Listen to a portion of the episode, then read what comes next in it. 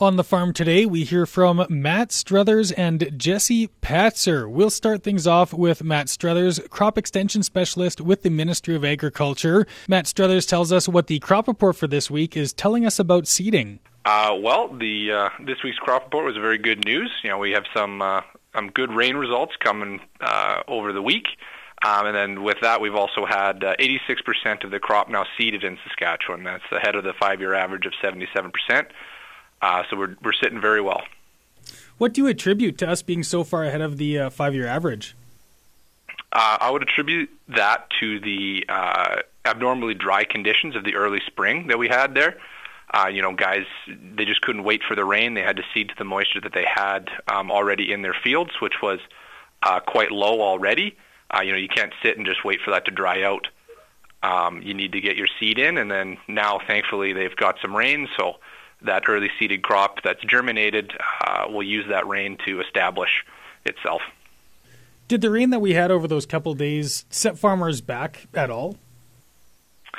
You can't seed when it's raining really heavy or raining at all, really. I mean, it's just not good to be in your fields when they're really wet.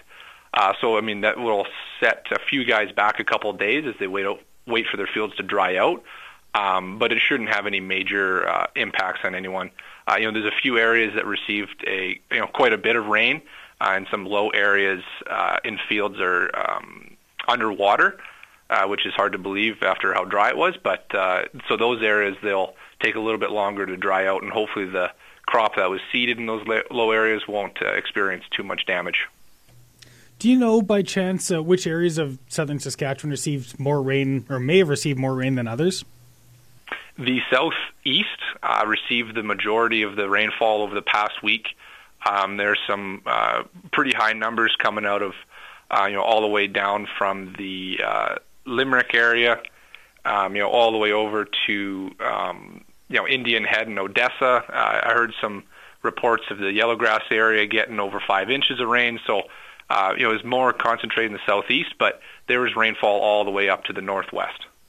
Is there anything else, Matt, that I may not have asked or anything else that you'd like to add? I'd just like to add that after the recent rainfall we've had across the province, that the topsoil moisture levels have been, their ratings have improved, so that's good to see. But we're going to need another good rain, mid-June, to really help further growth of plants throughout the summer. Moving on to Jesse Patzer, the recipient of the 2021 Sask Agriculture Scholarship for an essay that he wrote about transparency in farming. Yeah, the essay was on transparency, and I just wrote on the topic of how producers in the agriculture industry need to be more transparent to let the consumer know that the food they produce and what they do to their livestock and their land is safe, and it is humane, and it is all right, and there's no worry and that needs to be taking place about the food you eat and your products you get from the grocery store. Why was it that you chose specifically to talk about transparency?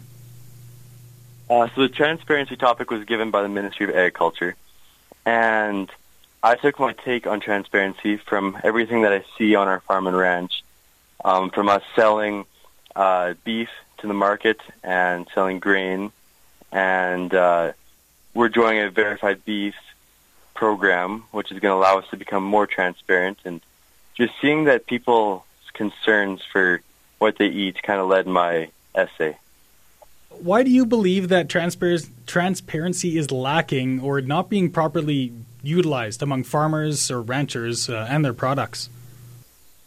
So when I go out into my school and into town, I find that most people refer back to what is put on social media and all the propaganda there that farmers and ranchers are pretty much ruining the environment and taking advantage over animals.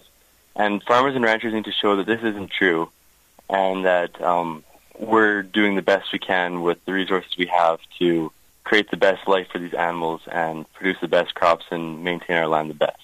For On the Farm, I'm Blaze Wozniak.